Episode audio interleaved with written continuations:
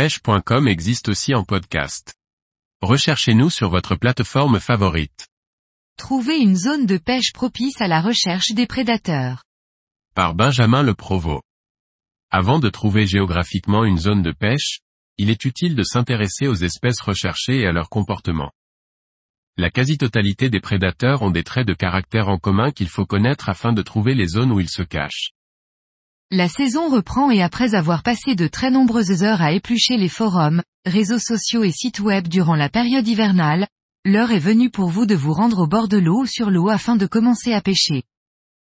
Les pêcheurs les plus expérimentés vont sûrement se rendre sur une zone connue, déjà pêchée par le passé et s'occuperont de la prospection ultérieurement, car le but de ces premières sorties est de se faire plaisir et de retrouver les sensations.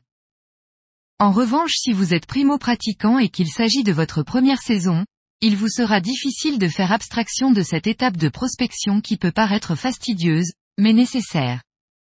Le but est de trouver une ou plusieurs zones propices afin de prendre rapidement du plaisir. Le risque majeur ici est la perte de motivation. Ne lâchez rien, la persévérance finira toujours par payer. À travers plusieurs articles, je vais vous aiguiller dans vos recherches afin de cibler au mieux les zones propices que vous soyez pêcheur du bord ou en bateau. Avant de chercher la zone géographique de votre future session de pêche en mer, il faut vous intéresser aux espèces recherchées. Les poissons prédateurs que nous traquons, que ce soit le bar, le lieu, le pagre et bien d'autres, ont des particularités comportementales communes sur lesquelles il faut insister afin de déclencher les attaques. Si vous trouvez une zone riche en nourriture, il y aura de fortes chances que les prédateurs soient dans le coin. Ces poissons se situent presque à l'extrémité de la chaîne alimentaire. Trouvez donc les zones riches en plancton qui attirent les petits poissons qui eux-mêmes attirent les gros. Simple nom. Les oiseaux sont vos principaux alliés dans cette recherche. Ne négligez pas un cormoran qui nage, des sternes qui plongent.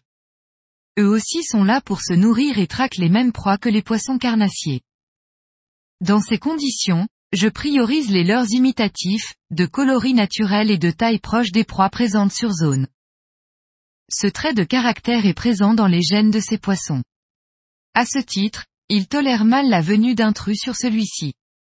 Insistez avec des leurs incitatifs avec des couleurs flash, qui émettent de fortes vibrations ou du bruit avec les billes. L'utilisation de teasers, provoquant une concurrence alimentaire sur le territoire d'un prédateur est une astuce qui augmente considérablement le nombre de touches. Privilégiez les moments où l'activité humaine est faible sur l'eau c'est-à-dire le matin ou le soir. De même, par habitude, je préfère les conditions un peu venteuses avec un temps gris, au grand soleil. Une mer légèrement agitée jouera en votre faveur en diminuant la méfiance de ces poissons. En fonction de la saison et de l'activité sur zone, les poissons seront plus ou moins réactifs aux animations rapides ou lentes. Je garde cependant à l'esprit qu'un poisson prédateur, quel qu'il soit, cherche à rentabiliser le déplacement pour se nourrir. Ceci est surtout valable pour les poissons postés et non en banc actif. Pour cela, j'opte généralement pour un leurre de grosse taille, animé de façon plus lente qu'habituellement dans l'idée de ne pas décourager le poisson d'attaquer. Il vous en faudra. Ne pas se décourager et continuer de prospecter.